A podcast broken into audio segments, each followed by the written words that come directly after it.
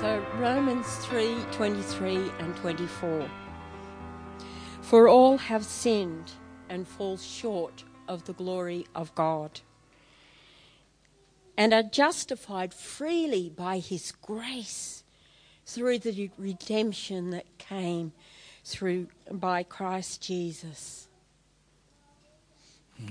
Thank you, Jill. Thanks, Lord. So I'm going to pray for. Carl now. Um, you know, lots of prayer this morning, but more prayer is good. Good, and so, um, and um, yeah, the, we- we're going to talk through Carl's testimony. But um, I just want to remind us that um, the thing about a testimony is it's, it's not uh, we're not the hero of the story. God's always the hero of the story. And so, though this is Carl's testimony this morning, it's it's actually God's story of his impact in Carl's life. And, and so, um, and, and the beautiful thing about a testimony is it just reminds us that God is um, all powerful but very present and immanent in each and everyone's life. So let's pray for Carl um, as he shares his story and that we would see God's story in it this morning. So, Father, we just thank you for Carl. We thank you for your story in his life. We thank you for all the different ways and all the different people that you've worked through to um, to bring him to a place of relationship with you, bring him to a place of following you, and bring him to a place where he desires to lead others um, towards relationship with you. And so I just pray for peace for Carl. Um, I pray that um, the nerves he has would be used for your glory um, through him. And um, yeah, just pray that this, though it's not a, a sermon or what we might be used to this morning, Lord, that we'd still be open um, in our hearts, in our minds, um, to be shaped and transformed by you. In Jesus' almighty name I pray. Amen. Yeah.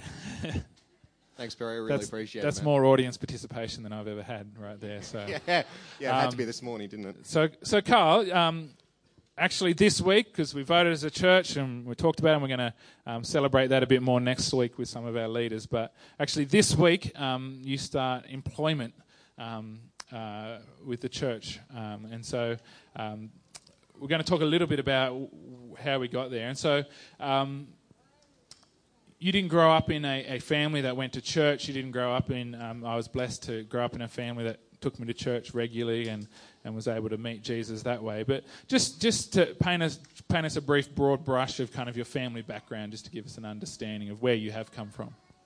All right. Look, I um, I had wow, that's a bit. Leave it out here. Um, so look, I grew up in a very loving family. Like my my parents were super supportive of pretty much whatever I wanted to do, uh, which was which was really awesome and a little bit irritating sometimes. Because you know it's hard to rebel when your parents just basically go, "No, it's cool, go with it." Um, however, they were not they were not church people. They are not Christians to this day. They are not Christians. Um, so much so that I was very surprised they didn't drive on the other side of the road when we drove past a church. They really just didn't. They didn't like. They didn't like the concept. Now, in saying that, I had a fantastic upbringing, um, and and I think a lot of what I went through with my family actually makes me the man I am today. Um, but yeah, like that. That's just a general thing. I was born in Armadale. For those of you who know where Armadale is, um, and we moved to Sydney when I was like nine, must have been about nine. I don't know, it might have been a bit earlier. I was very little. Um, so, uh, and I was raised on the North Shore in Sydney. So, like poor family, rich street, you know, that kind, that kind of stuff. It was good. All our neighbours had pools, so that was a plus. No maintenance. Um, but yeah, that's pretty much us. So you only need one pool on the street and you're sorted. Um, and that and that, that reminds me that you're actually the first person in January to, to share that's not living on Discovery Drive um, at the moment. So um, that was not entirely intentional. So we'll break with the tradition. Um, and so you didn't have a church background. Uh, you didn't. You, your family wasn't was was kind of not into the idea of church. Um, and I've just learned something new this morning that you, for the first nine years of your life, that we lived about an hour apart. Um, I didn't realise that. So um, there we go. Uh, so so you've grown up uh, with a family, loving family, um, but. Um, yeah, not connected with the church in any way. And so, can you tell us a little bit about how you how you kind of connected with and and you told me you became a Christian about eighteen or nineteen. So, just fill in a little bit of that journey from, I guess, a nine year old that's moved to Sydney with a family, poor family on the rich street. Um, don't go to church. Just fill in a bit of that journey towards becoming a Christian at 18 or 19. Look, I guess probably most of that doesn't happen until, well, pretty much until 18. Um, so I had a pretty boring life, like to, to be honest, um, up until I became a Christian, and we'll share that a bit of the excitement in a bit. Um, but essentially, like I was just a pretty normal, well, as normal as I get, right? But I was a pretty normal kid. Um, like I love my music, um, very into art and kind of the humanities subjects. So like maths, science, all that stuff. Still can't understand it. Um, but but yeah, like I just I basically just enjoyed myself. Um, we were an outdoors family, so we were bushwalking a lot. Um, like I had a very kind of relaxed, easygoing um, childhood, and, and I feel very blessed by that. Um, and then um, at 18, it was about 18, um, I'd finished my HSC, well, so I must have been 19. I finished my HSC twice and done remarkably poorly both times. Um, so at least I set standards. Um, and I guess um, after that, I went to TAFE um, to study Auslan, just because. For, for those that don't know what's Auslan. Oh, sorry, sign language. So I went to I went to study sign language. I'm not 100% sure why. I think maybe God had something in there because I don't really remember any sign language. But there was, as, as I get, you know, very approving shakes of heads from the back of the room. Um, but but yeah, and so I kind of I went to TAFE and and I met some. Actually, look, I met Selena, so I'm going to dob her in, um, and uh, we just got we got, got chatting, and we have a very similar sense of humour, and you can talk to us about that later. Um, and we just kind of we got to know each other, became friends, uh, and then one day, she and like an I'll say older because she's not here, woman from the church um, offered to, to drop me home. And I think in the course of that conversation, they mentioned that they were Christians. And I just turned around and just went, Oh, you're one of those. Was, I'm pretty sure, almost verbatim, my response. Um, and then somehow over the next number of months, let's go with, I'm not good with time frames. I'm sorry, this is my maths failing, you know, coming to light. Um, I, I got to know them better. Um, and I think they might have invited me to church. Yeah? Cool. Okay, cool. Thank you. It's, it's good to have the backup from the back of the room. Um, and, yeah, and look, I, and so I started going along to church. I wasn't really interested, but the people were kind of cool, and so um, we just sat there and. Yeah, maybe I should. Um, all right, so when I actually went to church, I guess the thing that, that really kind of got me is that I sat down up the back. It's like ev- even now, I'm a little weirded out sitting up the front, but I definitely sat up the back when I first started going, and people sat down with me and basically gave me a piece of paper and a pen and just went, "Look, you're probably going to find this a bit weird." All right, so for no- someone who's never been to church before, that's a pretty accurate description. Um, some of the stuff that we do is a bit out of comfort zone, um, but they just told me to go through whatever I heard and if I was confused about anything or I disagreed with anything or any questions, just to write them down. And then at the end of every service, they sat down and they um, and they basically went through those questions and explained things to me that I didn't understand that I was curious about, and that was actually a huge part of of my growth in that space. So they they um, welcomed you in and allowed you space to to ask questions, to push back, and and and to um, not just have to sit quiet and be in the corner um, and and um, swallow it whole. Yeah, that didn't Um, happen until later. And so, so you you, you kind of connected with um, just through relationship, through friendship with um, with Selena um, and some other Christian friends. You kind of started going to church, and just tell us a little bit about then that that I guess decision moment um, to become a Christian. Um, I, I guess, like you know, you, like I really love hearing stories of people's like, like moments of kind of coming into belief when they're these beautiful, extravagant moments. I kind of didn't have that. Um, I, I started spending most of my time with the people I knew from church. Um, and I just kind of, and I sat down and, you know, uh, as I said, I kind of thought my life was really boring and like nothing was happening. I, I kind of wanted, I wanted more, but I didn't know exactly what I wanted. And I just kind of sat there in church one day and I just went, right, I've had enough. I don't want to do it anymore. If you reckon you can do better, you've got it. And that was pretty much, that was pretty much my point of, of connecting with God. But I was, um, I was talking to Nick earlier in the week and I did make a very big point of the fact that that my coming to believe, coming to faith um, was actually quite distinctly separated from my choice to follow Christ. Um, so there were a number of years in between those two kind of uh, moments.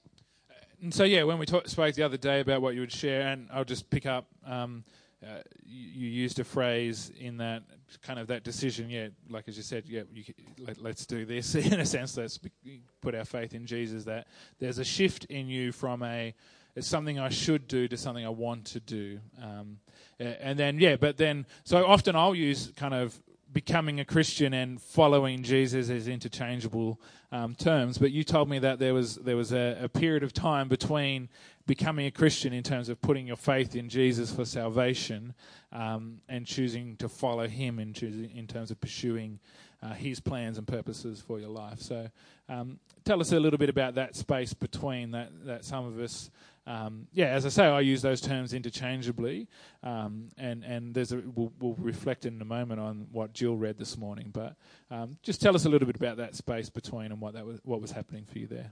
Yeah, um, I, I, guess look, I I very much accepted. So from what Jill read this morning, I very much accepted the whole all have sinned and fallen short of the glory of God.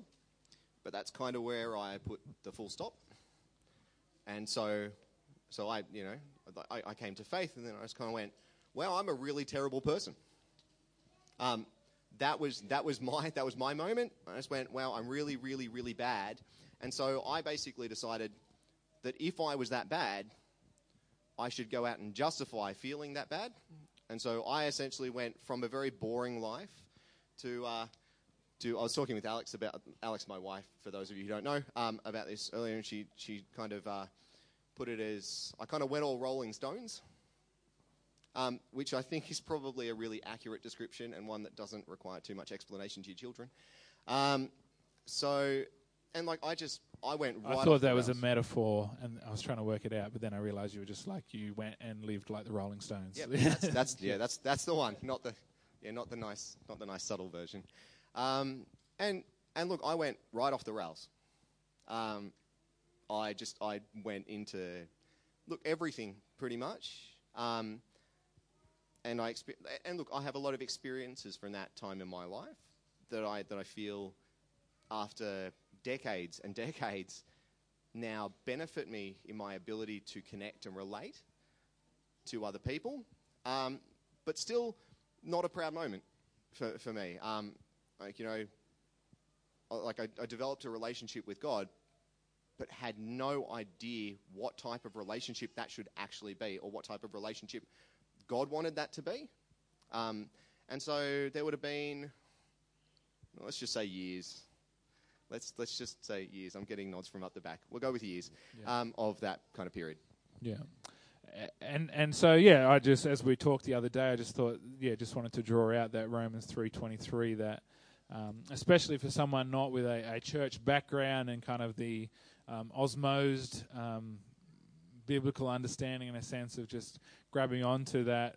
Okay, well, I'm a sinner and I'm fallen short of God's glory. Then, well, you know, and that shame cycle of, of running around in that without um, grabbing hold. And I think that's something for all of us in the sense of if I start the sentence for all have, most people who've been in a church for, for a while can quote the rest of that sentence. All have sinned and fallen short of the glory of God. Um, but if I ask you to quote the next sentence, which is a bit cheating because Jill's already read it this morning, but rarely, rarely we can. Um, and Paul only says, in that context, for all have sinned and fallen short of the glory of God, to get to the next sentence, which is all are justified um, freely by his grace through the redemption that came by Jesus Christ. And so um, it's a good reminder for us that, that we don't just lead people to understanding how how much they need Jesus, but into understanding how much Jesus has accomplished for them. Um, uh, so coming back to your st- your story, Carl, in in terms of that, yeah, you became a Christian, you put your faith in Him, um, but as you said there, you didn't really understand what kind of relationship God wanted that to look like, and there's there's not necessarily a moment, but a point at which you shift back towards not just believing in Jesus, but following Him, following Him. And so, just tell me about what influenced that and, and that shift. Like I'd, I'd like to point out first that like during those years. Um, I would believe that I was very good at hiding that. At least I was good at hiding it from most people. Um, but I will, I will give full credit to Dave, who probably doesn't want to take it, um, to up the back because he was he was the one person who during that time, when I when I went so off the rails that I just collapsed into a heap and needed someone to talk to at two o'clock in the morning, he was the phone call I made. And pretty much every time he would, he would wake up, drive out, come and meet me, and just sit and let me vent or talk or just say nothing. Um, and I think, uh, as an encouragement to anybody, most of the times, you know, we feel a bit uncomfortable when someone calls up and makes that request of us. Um, but I think sometimes it's actually most of the time it's worthwhile going and being there for that person and I would highly suggest not saying a word. Because mostly, if, if, I, if person's going through what I know I was going through, and I was racked with guilt and pain and suffering, it's like, I don't need someone else to point that out. Right? I'm, I'm well at that point when I'm making a call, when I'm making a phone call to someone who probably doesn't deserve it at 2 o'clock in the morning, I know exactly where I'm at. Um, and, and I just, you know, I, I, just want to say that's, that was a big part of kind of what pulled me through that. Um, there was also an experience where we went to stay, we went over for a, a, barbecue, and I don't know exactly what it was at a house in Narrabeen um, with a whole bunch of people. And I'm pretty sure all the girls were sleeping upstairs and all the guys were sleeping downstairs in a room, except for me, who was up until the wee early hours of the morning just talking to people. And for those of you who know me, that's not particularly surprising. Um, but I think in that in those hours, just those long hours in a room full of guys who, to this day, I am sure were pretty much all praying for me at that moment. Um, that's when God actually reached down and made me realize that it wasn't about how bad I was, that it was all about how good He was. Um, and, it, and at that point, I realized that it wasn't just a it wasn't just a passive thing. I, I didn't just become a Christian and then just kind of sit down and life was all necessarily hunky dory. Like that was a, it was a commitment. It was a relationship. It was, it was two sides. So God came, you know, most of the way to me, but I needed to choose to follow Him. And so it was through, um, you know, um, amazing uh, friends and faithful friends who didn't give up on you through that season, um, like Dave um, and Selena, and and um, and through the kind of opportunity, and I guess it's that that that um, picture you painted for us at the start when you first walked into the church that said, "Ask questions. Here's a bit of paper. You know, anything you're not sure about," and just that that persisted through, not necessarily with a bit of paper, but you were given space to um, not have to be perfect, but to be loved and accepted, and, and people had lots of patience with you during that time. And so, a phrase you used when we chatted the other day is that you needed um, God's love to be real, in a sense, in, in terms of people's flesh. That that that you needed other people to show you that it was all real in that sense. So, yeah, look, I, I guess. Um, like for me, like as Nick mentioned before, and as I mentioned, I wasn't raised in a Christian household. Like a lot of these like fundamental basics of faith, I like I didn't have. I didn't know a lot of this stuff. I was still very much in my infancy in my faith. Um, and so, what really made the difference for me was to see the words in the Bible lived out through other people, um, and and the forgiveness and the love and the compassion and the grace and the mercy and all those things they were all poured out over me by God through people. Um, because in my life, that's what really that's what really made the difference to me. Um, and and it works for it. Sometimes it works for some people, and for other people it doesn't, and it happens differently. But but for me, I needed that that truly tangible experience um, of God's love, where where I felt the people around me just were love, like not showed me love, but they were love to me, and that's the experience I had. And so um, we can probably grab a lot out of that for our own kind of connecting with people outside of a church context and and see, seeking to love them and lead them towards Jesus. But um, your heart is. Um, well, for the church to grow, but but specifically in your personal heart is to connect with those who are uh, not churched, who are in our local community. Um, and so, as a church, uh, other than what we've already spoken about, about that patience and love uh, for people over a long haul, um, is there one kind of key thing from someone who's walked that journey, still walking that journey from, from that guess, unchurched, unbelieving background to going to church, believing, then following, and then wanting to lead others towards Jesus? Can you, can you give us a, just one kind of, I guess, nugget about? Uh, maybe a perspective shift or a heart shift for us in terms of connecting and leading unchurched people to Jesus. One one thing I for can, now. I can, okay. um, uh, look, do you know what? Uh, about a week ago, I was staying with my mum, and ever since I was a little kid, she's had to follow me on this, right? She's had a coffee cup um, that just says "Nobody's perfect," and it's like made on a 45 degree angle. And I think, like that, that's kind of the thing. it's like nobody is perfect. I am surely not perfect, and without trying to insult anybody, I would say that nobody here is perfect either. But that's a good thing. Right? Like, if we were perfect, what would God have to work with? It's like, and the other thing is, too, that the less perfect we are, the more relatable we are. Like, accept and love the fact that we're broken and damaged people, and that, and that that's what everybody else is. And I think sometimes the thing that we, you, you know, it's hard to admit that we're not it's hard to admit that we're not perfect or that we don't have it all together or that we're not we're not the shining examples of what we need to be. Just like if you have guests over you scrub your house top to bottom generally. Um, right you, you spend you spend days or hours at least doing that for most people. And that's to present the image that you want to present and i think sometimes doing life with people like real messy kind of, you know, unhinged life with people is what reaches people who've never been brought up in a church.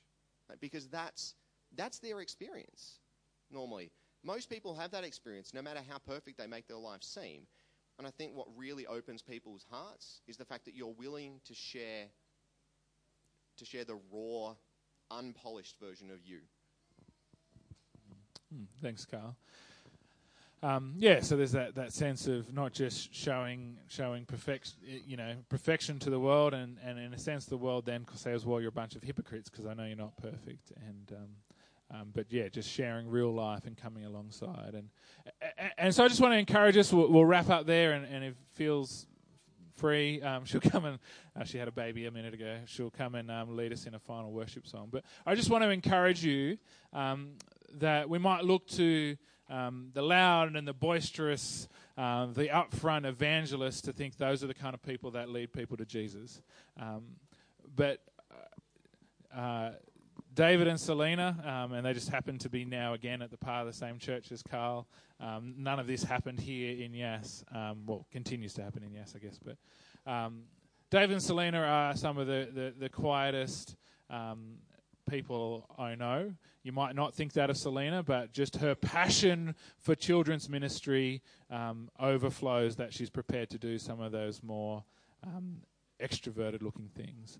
Um, and so I just want to encourage you um, that you might think, well, I'm not the kind of person that leads people to Jesus, but it's but it's upon all of us just to love, to be patient, to do real life alongside people over the long haul that will lead more people to Jesus than than um, the big evangelists and things like that. Um, I just I just want to encourage you. Like we've got the 21 days of prayer and fasting coming up um, in February, and if you don't know um, what to fast from, I encourage you that it doesn't have to be standard stuff. So you don't have to quit coffee or chocolate or wine or whatever it is. Um, sometimes, if you're the kind of person who struggles with having people in your house, like maybe commit over the course of three weeks to to to fast from being isolated, to have someone over. Like if you do that once in three weeks and it's something you never do, that's a huge thing. To do that because I truly believe if that's something that you're struggling with, um, if you're struggling with connecting with people, if you fast from the comfort of being in your own shell and you get out, God will bless you and He will bless so many other people through that. So I, I just want to encourage you that, that that's that's also an option for you. Well, let me pray. Um, and during our last song, we'll, we'll, hand out the devotion booklets for our prayer and fasting season. But um, um, yeah, let me pray. And I just want to read one John, chapter 1, verse 14, which says, The Word became flesh and made his dwelling among us. We have seen his glory, the glory of the one and only who came from the Father, full of grace and truth. And, and so, Father, I just pray, um, thank you for your story in Carl's life. Um, pray for all the threads that have been woven together to, to form Carl into who he is today. And I, I thank you that that story, as it does for all of us, continues, that you continue to shape us and weave us. And yeah, Lord, I thank you for those, uh, for David and Selena, and for all the other people um, that um, loved and led Carl and uh, supported him, and, and were not judgment but giving of grace, that um, have kept Carl um, encouraged and pursuing you on that journey. And so I pray for all of us as well that we would be um, uh, the flesh of Jesus in the lives of those that don't yet know you that they would see your glory, they would see your grace and truth through us. In Jesus' almighty name.